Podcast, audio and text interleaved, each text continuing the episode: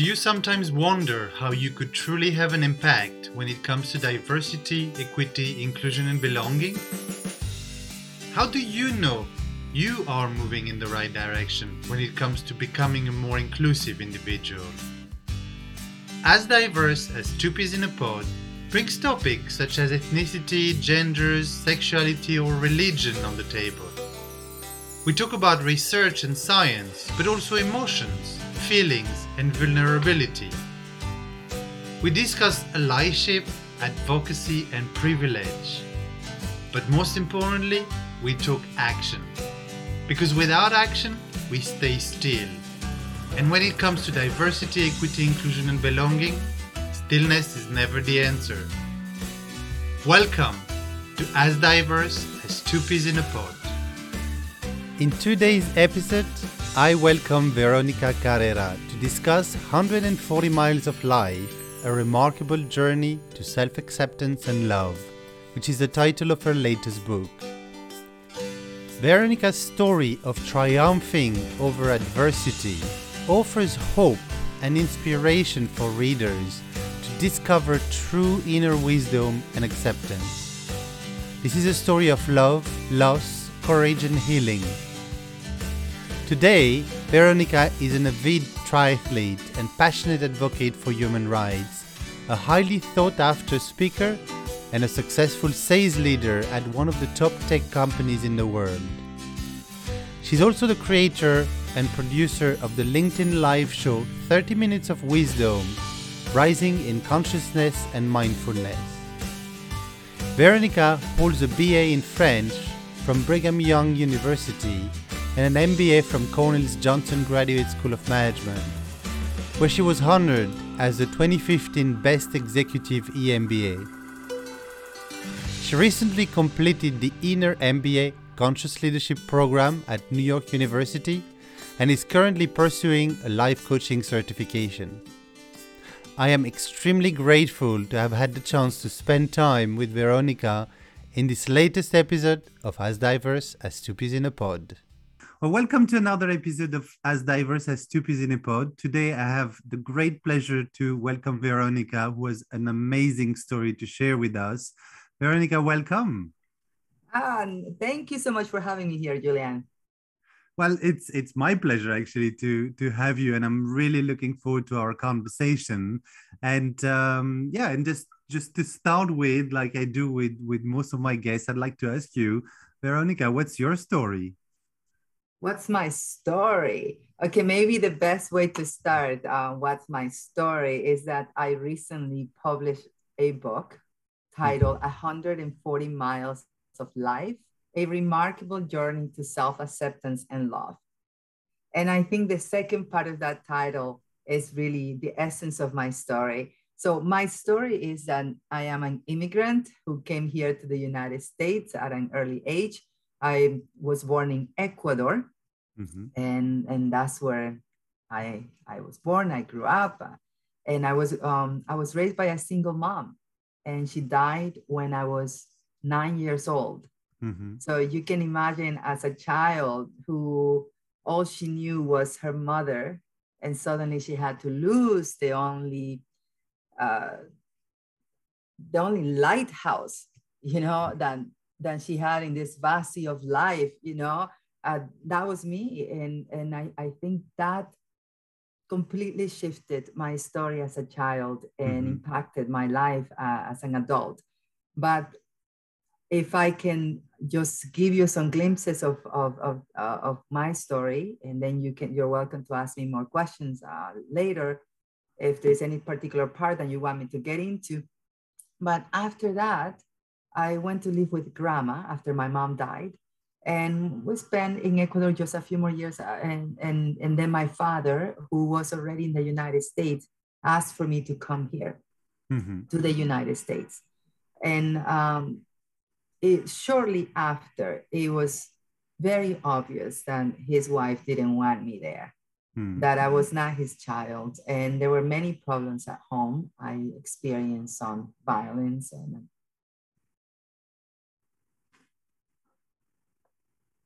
and, I ended up being in a foster home. And I spent that time and, and it was significant It was powerful. And as a child at that age, I learned how to have resilience, uh, have my own voice. And then from there, the story just keeps on getting um, more interesting. And there is a lot of grace, there is a lot of um, uh, challenges, and there is a, there is a lot of um, also gratitude because of the journey. But mm-hmm. what I can say from here is that um, that uh, as, a, as a young person, uh, having gone through a foster home and experiencing certain challenges and feeling that I have to learn how to survive on my own, one way or the other. Despite of all of this, I graduated with honors. I ended up also joining this uh, religious organization, the Mormon Church. So I grew up as a Mormon, and I ended up going on a Mormon mission very devoted to my faith. I went to Brigham Young University, the only private university for Mormons. It's an elite school for Mormons. I did all of that. And then at some point, I realized, oh my gosh, that I have an internal conflict. Mm-hmm. I that does not align to my faith. It does not align to my religion. It's something that would get me excommunicated. And it was very tough. And I held that secret um, within me for so long. And the fact that I I was gay and uh, that I'm gay, and then uh, having to reconcile something in me with my faith that I so much loved was very difficult. It was a mental and spiritual torture for many years of my life after mm-hmm. that, until there was a point that I went to a really dark place. I went to a really dark place to the point that I contemplated suicide.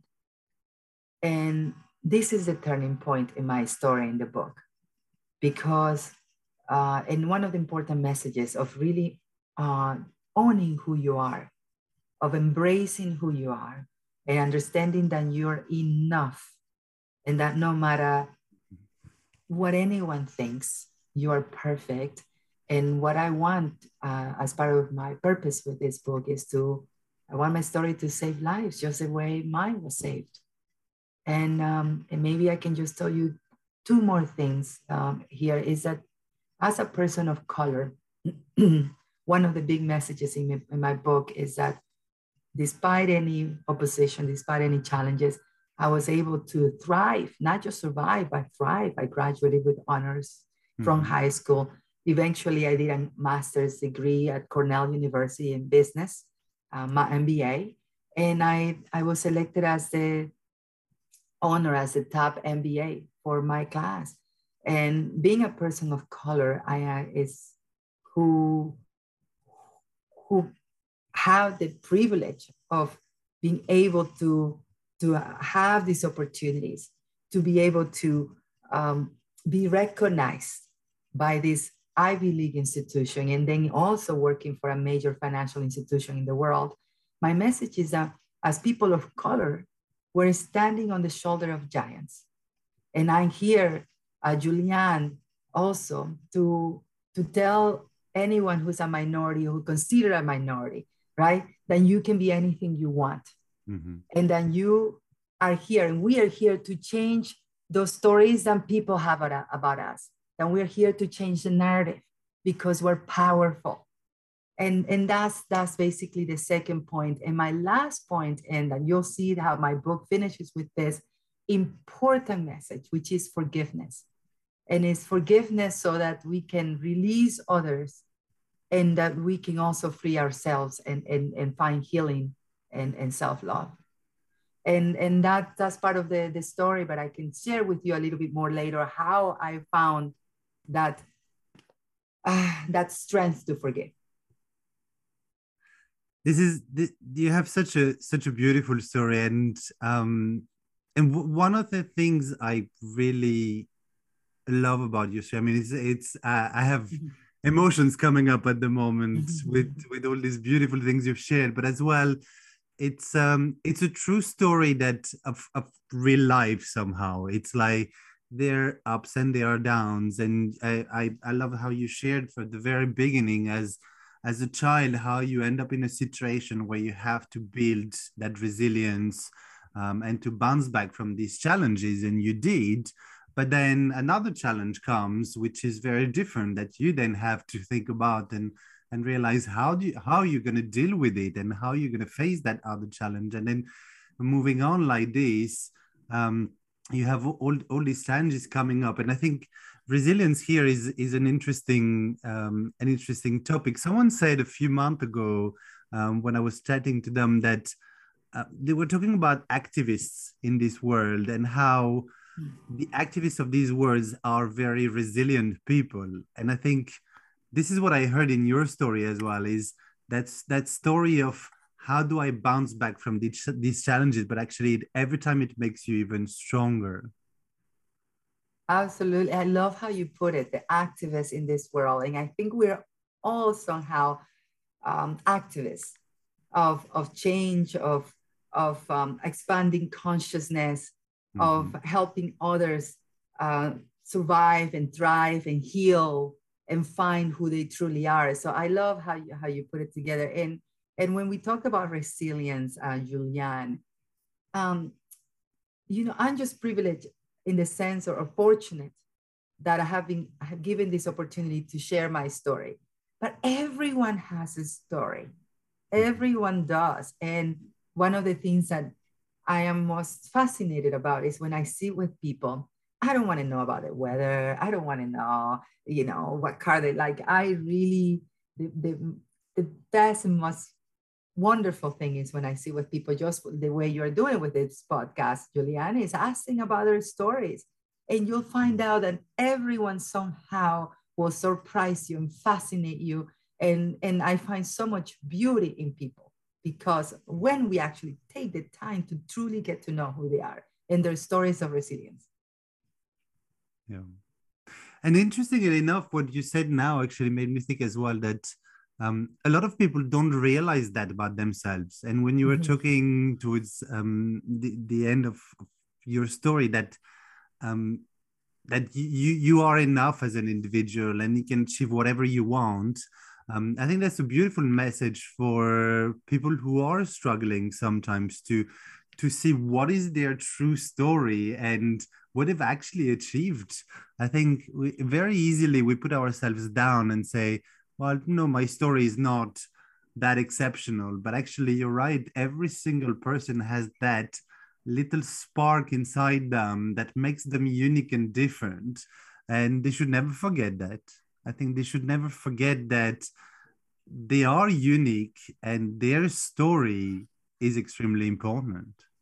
Yeah, and what happens, I think, sometimes, Julian, is that um, we are in the middle of a struggle. When you're in the middle of, of figuring out who you truly are, and and you, and what I call the moments of darkness and getting to the to the light, all of that, it's really hard to know mm-hmm. um, that that you you are have a powerful purpose here it, because you're you feel like you're lost in the middle of this chaos mm-hmm. or, or, the darkness as, as, i call it but um, if you would have asked me a few years ago seven years ago oh yeah what what's your story? I was still in the middle of it 10 years ago seven 10 years ago. It would have been really hard to verbalize mm-hmm. um, the beauty um, of everything that i went through. And i think what happens is and depending on where we find ourselves in this journey there are moments and we just need to have that time to sit with the struggle until as a cocoon just you know as a butterfly coming out of the cocoon uh, you know and birth this beautiful butterfly that can fly sometimes when we're in the middle of it we don't understand it yeah. until we we birth this new us mm-hmm. where we mm-hmm. shed anything that is um, um, is a is is a lie about who we, we may be or is a lack of understanding of who we are. So as we're birthing or coming back to the essence of who we truly are, which is love, which is light, which is wisdom. Once we come out of it and we and we understand truly that essence, I think that's when we find uh, that we have the wisdom to be able to share the pearls, mm-hmm. um, the diamonds that have come out of this um, of our lives. So and and that's how I see it. And when you talk about uh, Julian, how how do we how do we how can we tell when you know about that powerful message within within our lives? Um, i mean if you want i can share a story uh, a little bit of a story of what got me to this point where i came out of the on the other side. Mm-hmm, definitely. I would love to hear that. Yeah. So for instance uh, the title of the book is 140 miles of life. A lot of people ask so that's the first thing i want to talk about and then I, the, the second aspect is was more of the spiritual transformation 140 miles, uh, the reason why it was titled that way is because that's the distance of the longest endurance triathlon in the world. Mm-hmm. And that is called the Ironman. Uh, so I did an Ironman. Uh, and I did that after, um, after experiencing some significant struggles in my life. And I think that was the beginning of my journey to try to push all boundaries within myself, to understand what my limits are and then to understand at the end that I'm limitless. That every mm-hmm. time I push, I push to see what I'm capable of. I just realize that I'm capable of more and more. And as humans, we are infinite and we are limitless in many ways. So with this, I, I would tell you that when I decided to do an Ironman uh, was uh, when I actually was doing um, a marathon in South Africa in the middle of a game reserve. And just to the fun part of this story is that the day before the day before uh, we did the marathon, the, the locals had to make sure that the lions and the giraffe and all these animals that could be dangerous wouldn't come to the route. So they had to just, you know, just check the route a little bit. And as I was running, you would see that the people guarding the marathon route had rifles just in case any of these animals will show and things like that. And then a wonderful experience. I love South Africa. When I finished the marathon, right? Challenging marathon. And I did well. I was at uh, the top 10th woman. Uh, not a lot of people on it, but there are people all over the world. And I overall, mm-hmm. my fitness was um, at a great level. And I finished, and then there's this couple this couple, um, the man was from Spain and the woman was from Mexico, really fit couple. And they come to me at the end and they said, Veronica, have you ever thought about doing an Ironman? I, I mean, he sounds like, he sounded like Antonio Banderas, you know, he looked like Antonio Banderas. have you ever thought about doing an Ironman? You did so well in this marathon. And I, and I, I looked at it, I said, I, I, I don't even know what an Ironman is. Explain it to me. And he says, yeah, you will really love it. He just had more excitement that he couldn't even explain to me what it was. And he says, it is a 140 mile race. You swim for 2.4 miles. You bike for 112 miles. And then you, you run for a full marathon, 26.2 miles. Race in that order and without a break. Mm-hmm. That is Ironman. It takes about 17 hours to complete it. That's the limit. And then he looked so excited. And I looked at him and I said, okay, what kind of crazy race is this? 17 hours nonstop. right. And I looked at them and I told him, you know, thank you, but I don't even know how, to, I barely know how to swim. I don't, I'm really scared of swimming. And he paused, he looked at me like if I was not getting him. And he said, Veronica, I can see the look in your eyes. You can do this.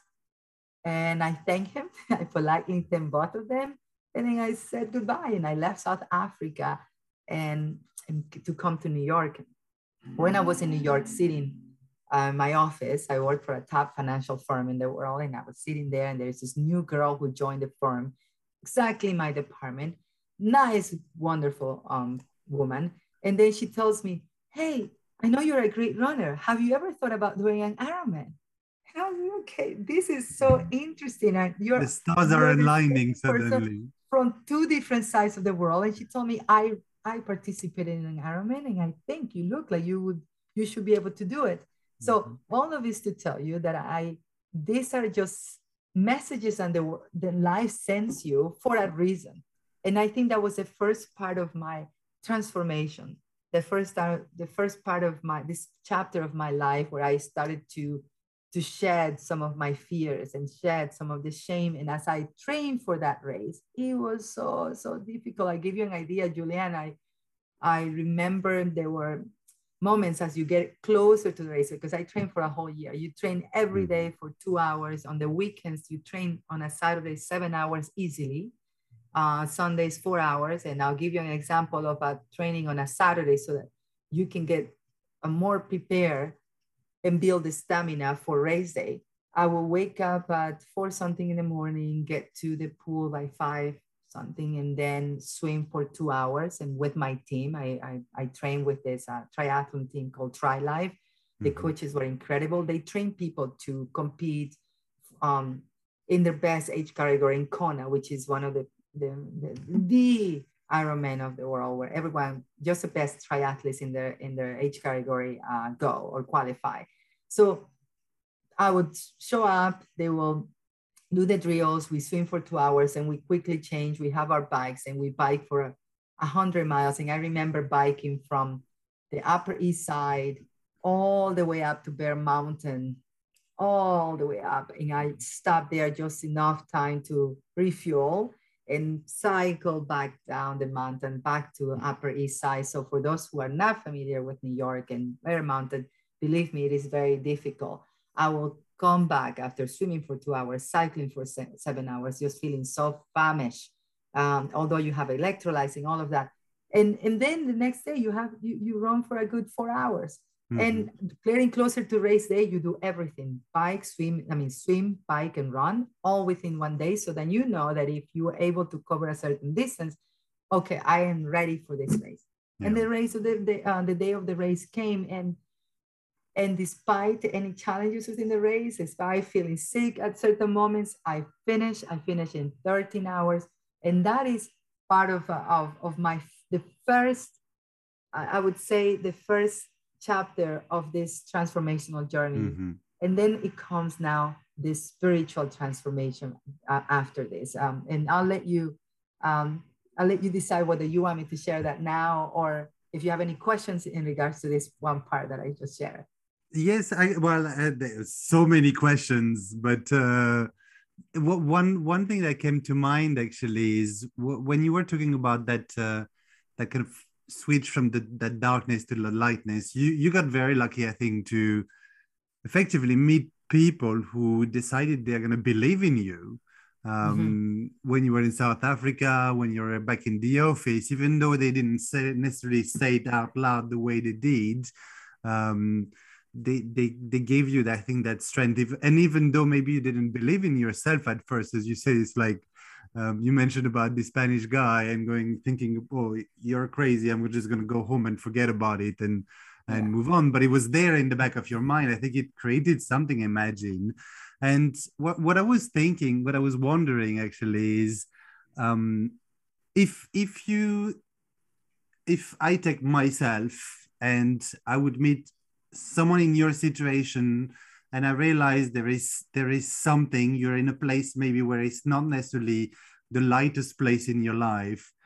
What is it that I can do to support you in moving forward? Because you discovered the marathon and the Ironman, but not necessarily everybody is actually uh, willing to do these kind of things. But they need that support and they need those that encouragement for them to be able to move forward and move out of that darkness. What are some of the things I could have done at the time if I had met you seven, ten years ago, as you said, to support you in in that journey?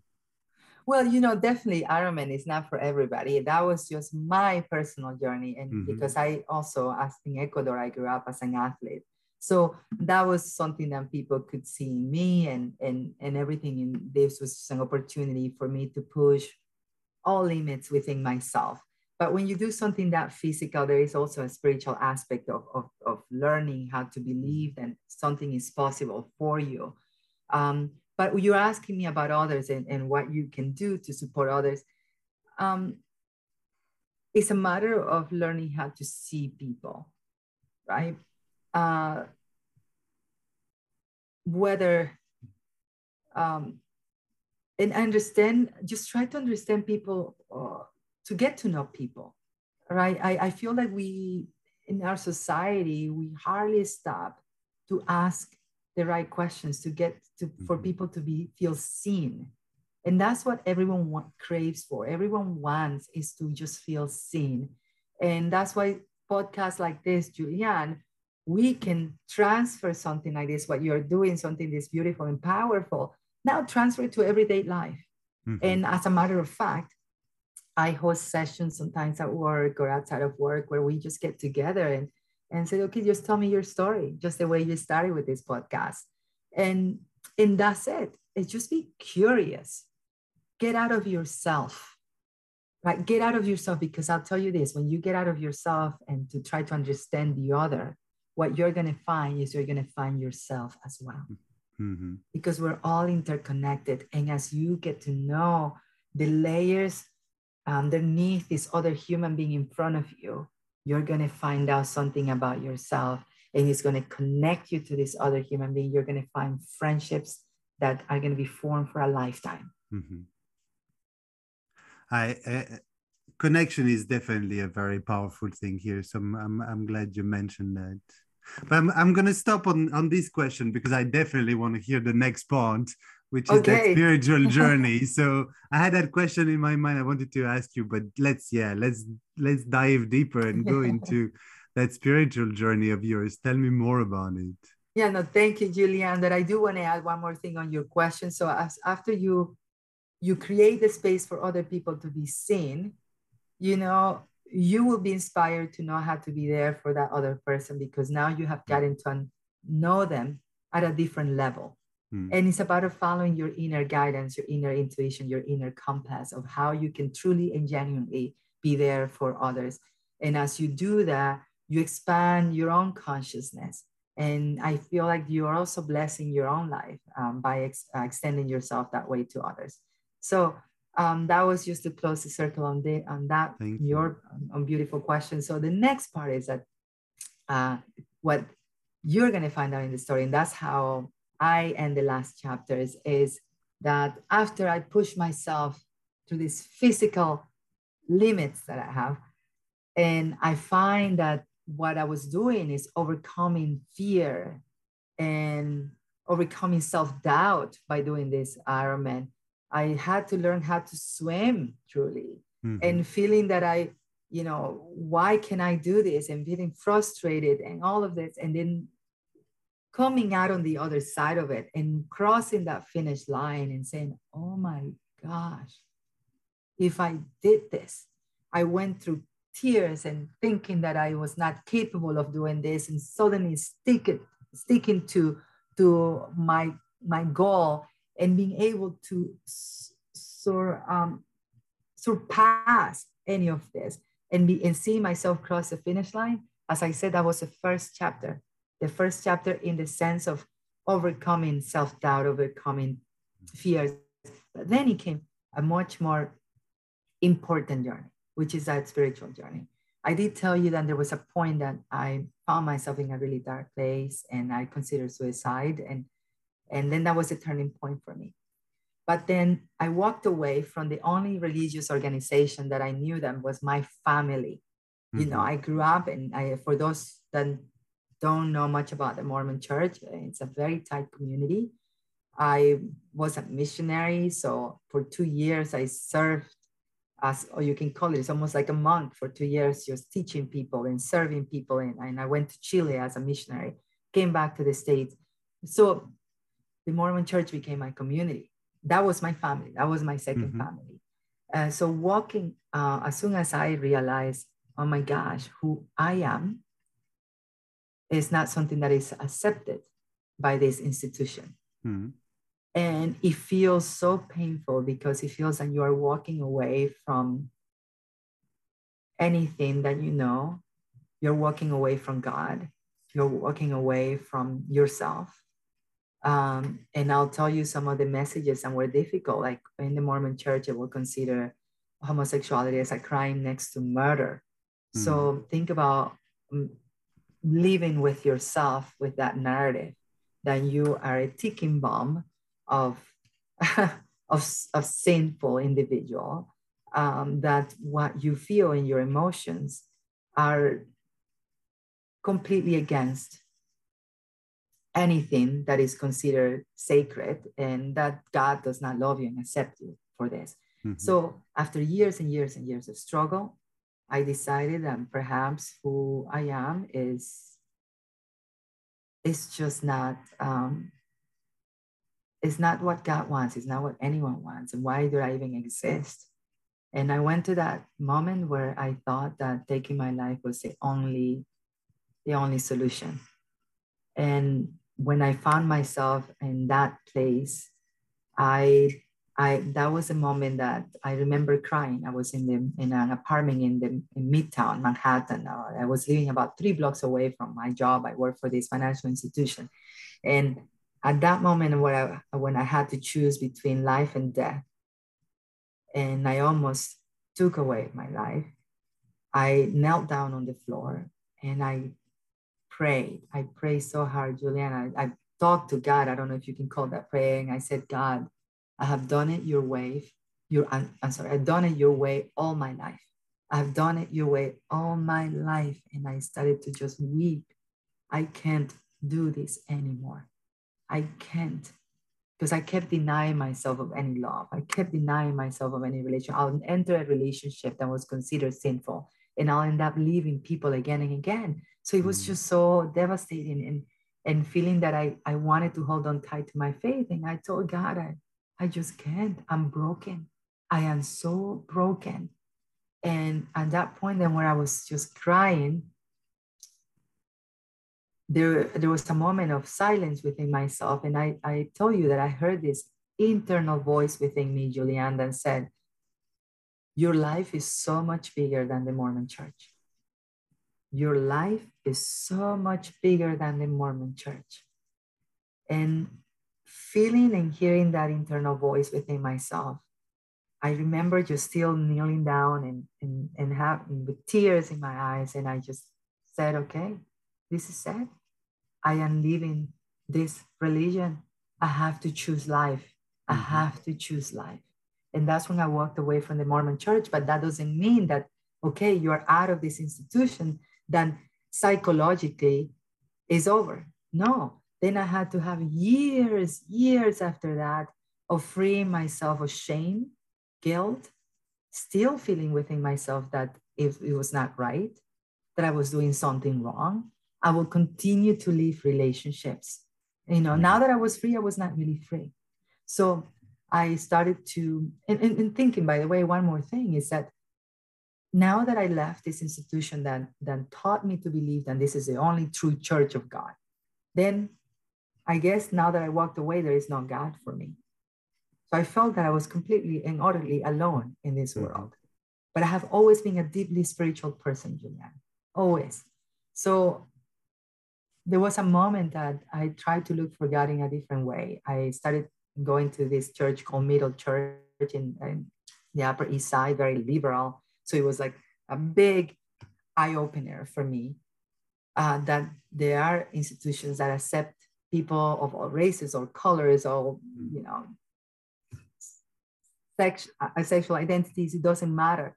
And and so that was a, the, the first um, the first um, awakening for me. But then i found the lectures of a course in miracles with marianne williamson.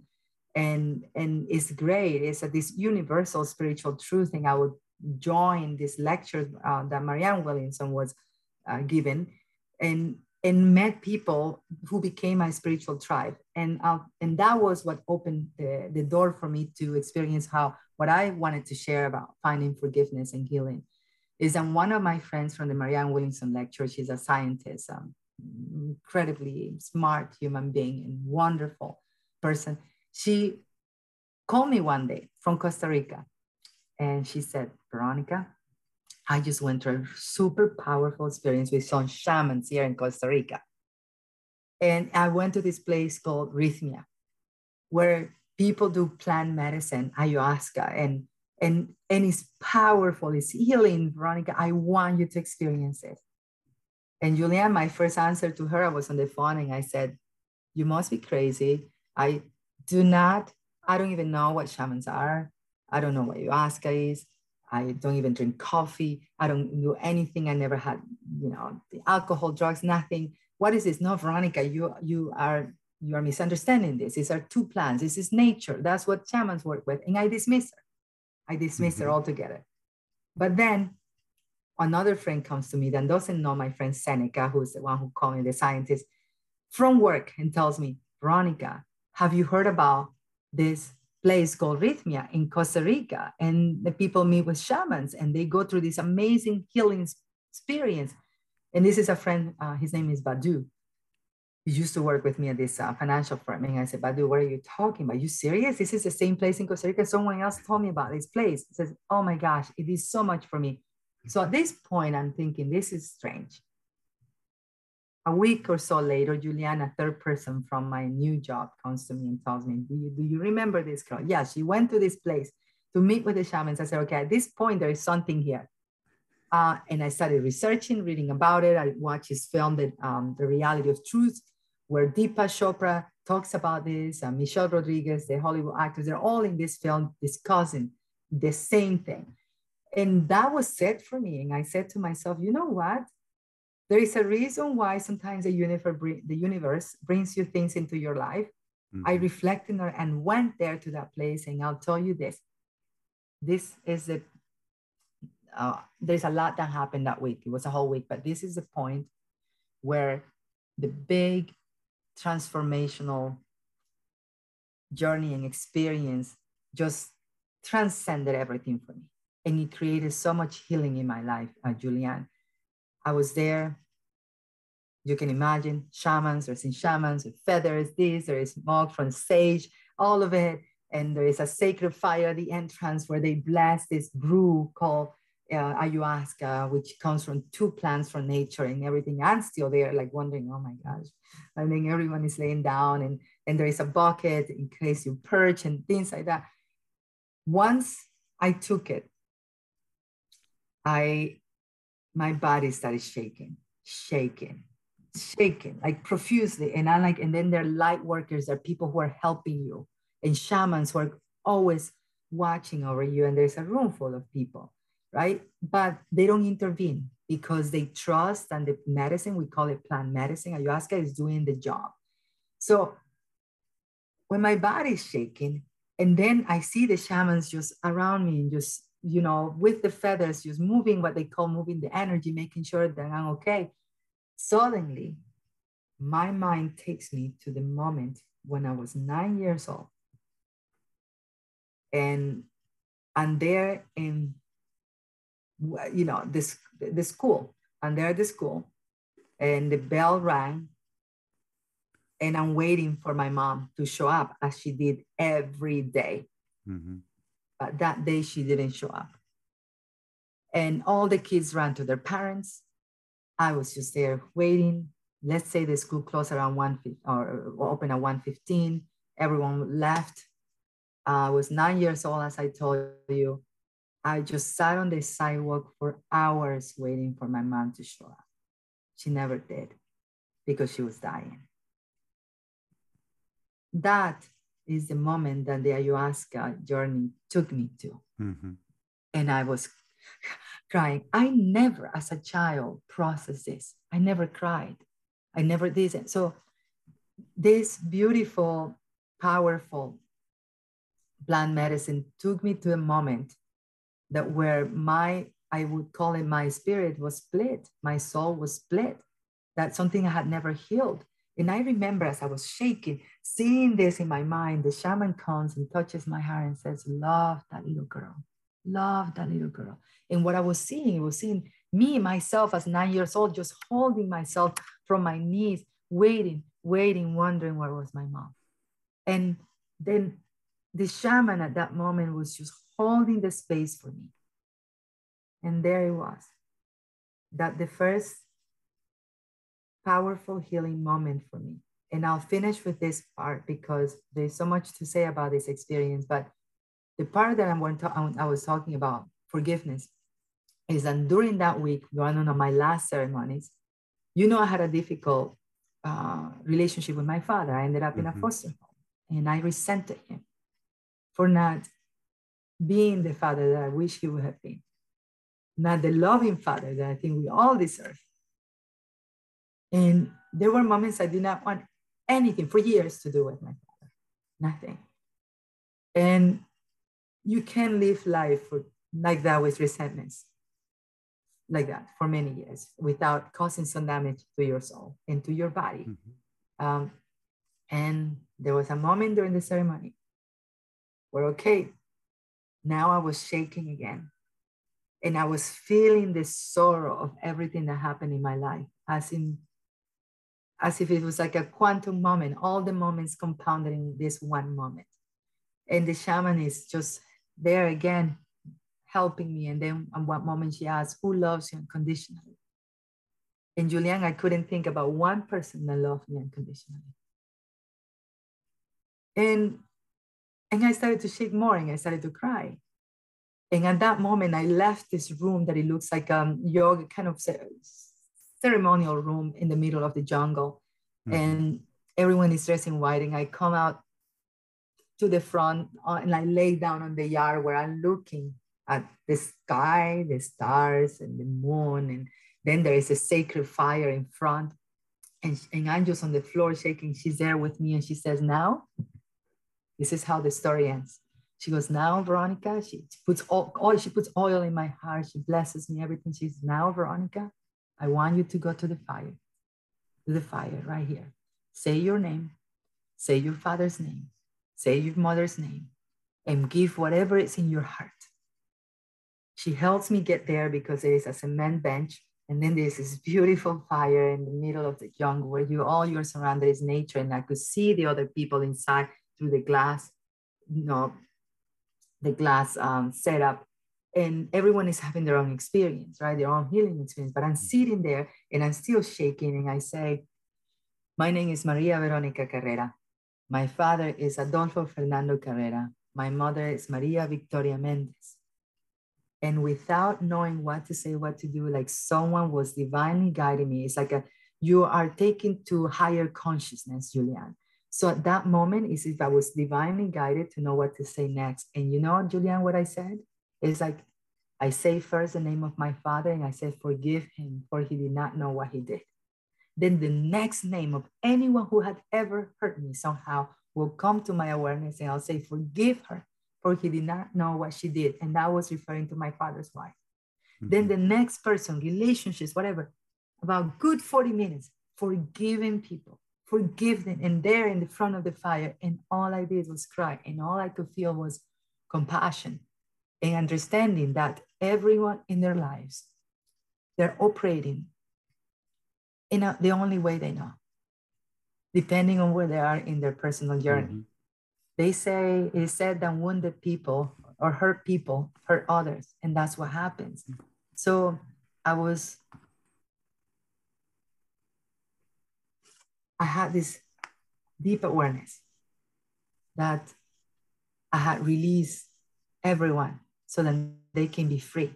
And I had also free myself from any hate, from any resentment, from anything. And I, now I was free to live my life to my fullest potential.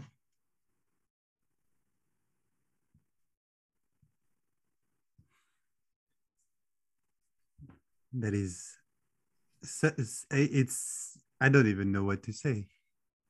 There mm. is there is so much beauty in in everything you said and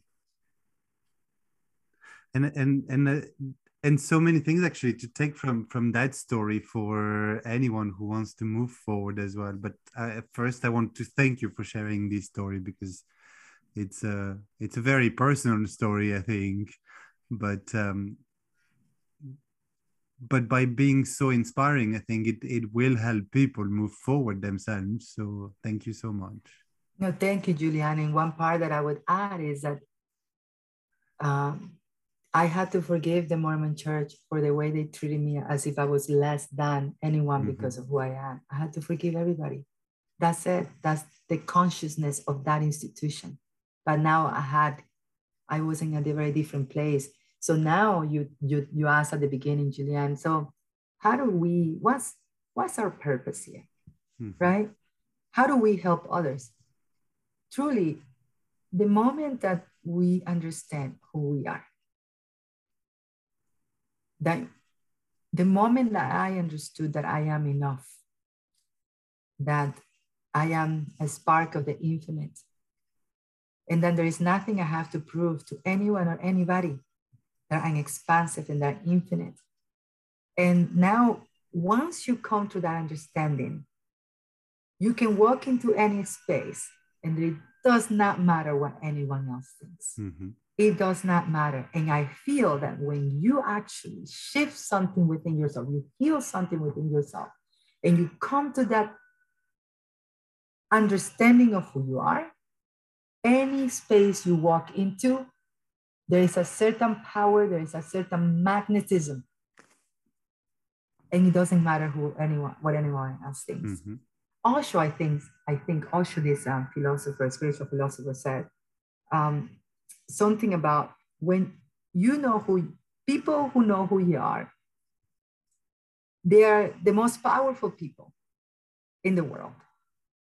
That when people who are awakened, they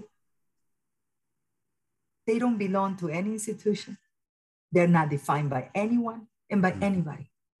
It's about being awakening to your higher self, to who you truly are.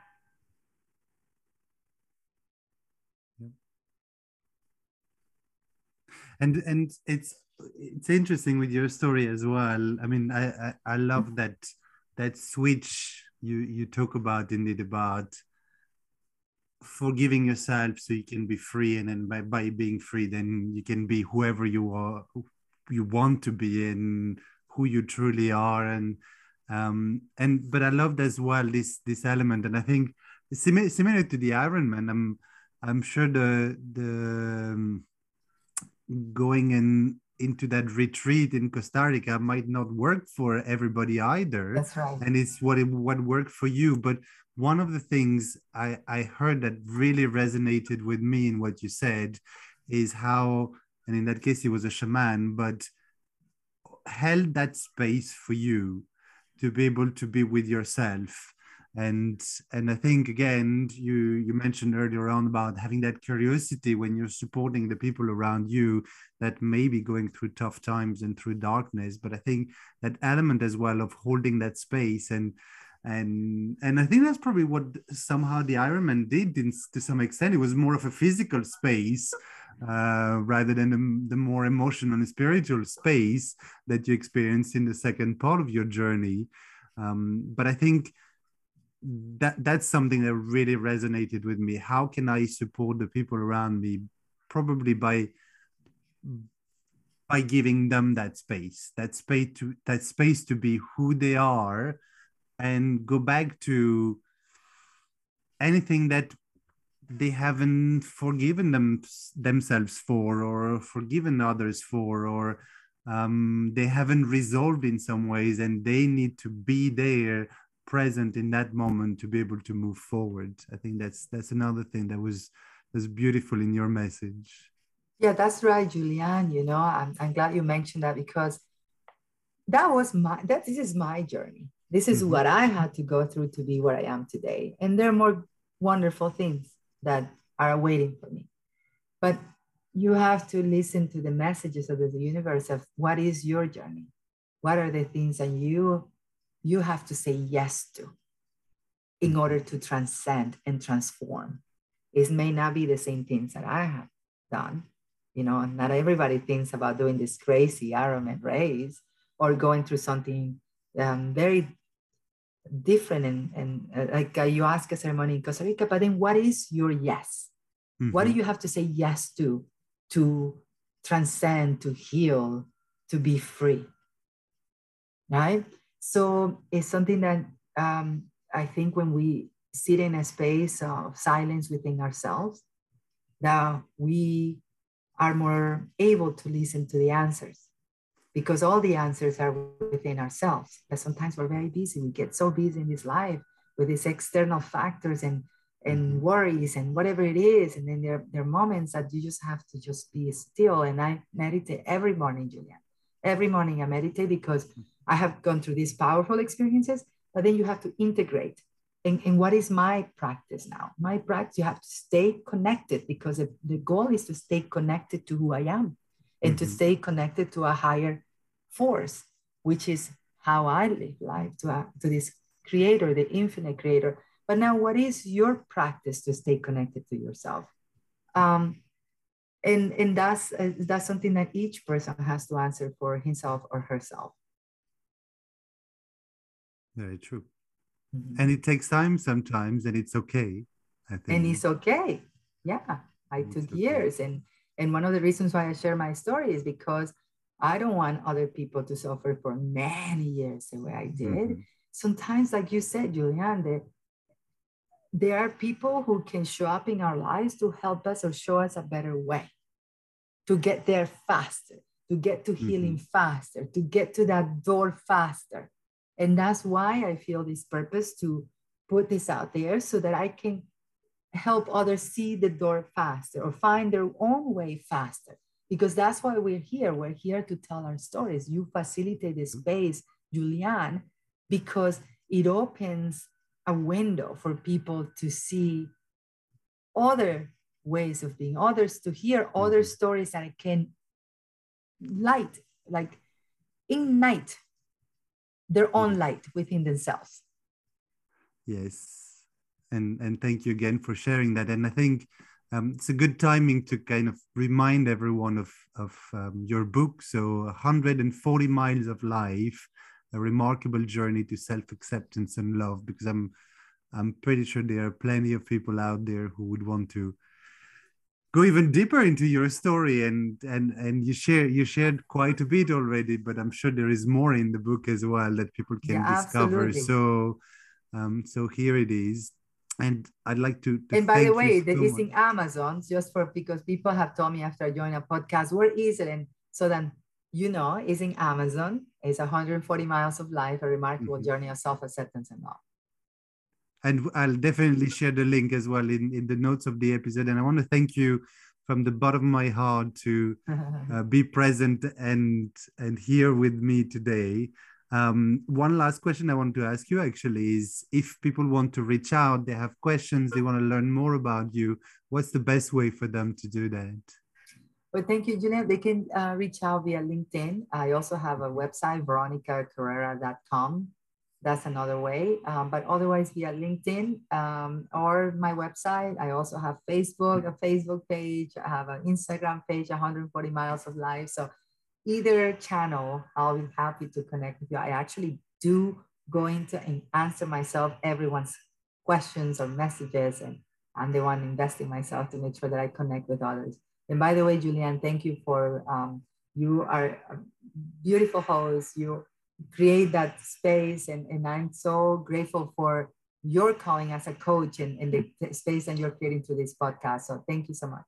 Well, thank thank you for for the the kind words and and again uh-huh. once more, thank you so much for uh, being here today and looking forward to everything that's gonna happen and unravel and and flourish and be ignited um, in the near future for you and everyone who is inspired by your story as well. So thank you. Thank you, Julian. À la prochaine. à la prochaine. Thank you so much for listening. If you enjoyed this episode and you'd like to help support the podcast, please share it with others, post about it on social media, or leave a rating and review. We'd love to hear from you. To catch all the latest from us, you can follow us on Instagram, Facebook, or YouTube at As Diverse as Two Peas in a Pod. Thanks again, and I'll see you next time.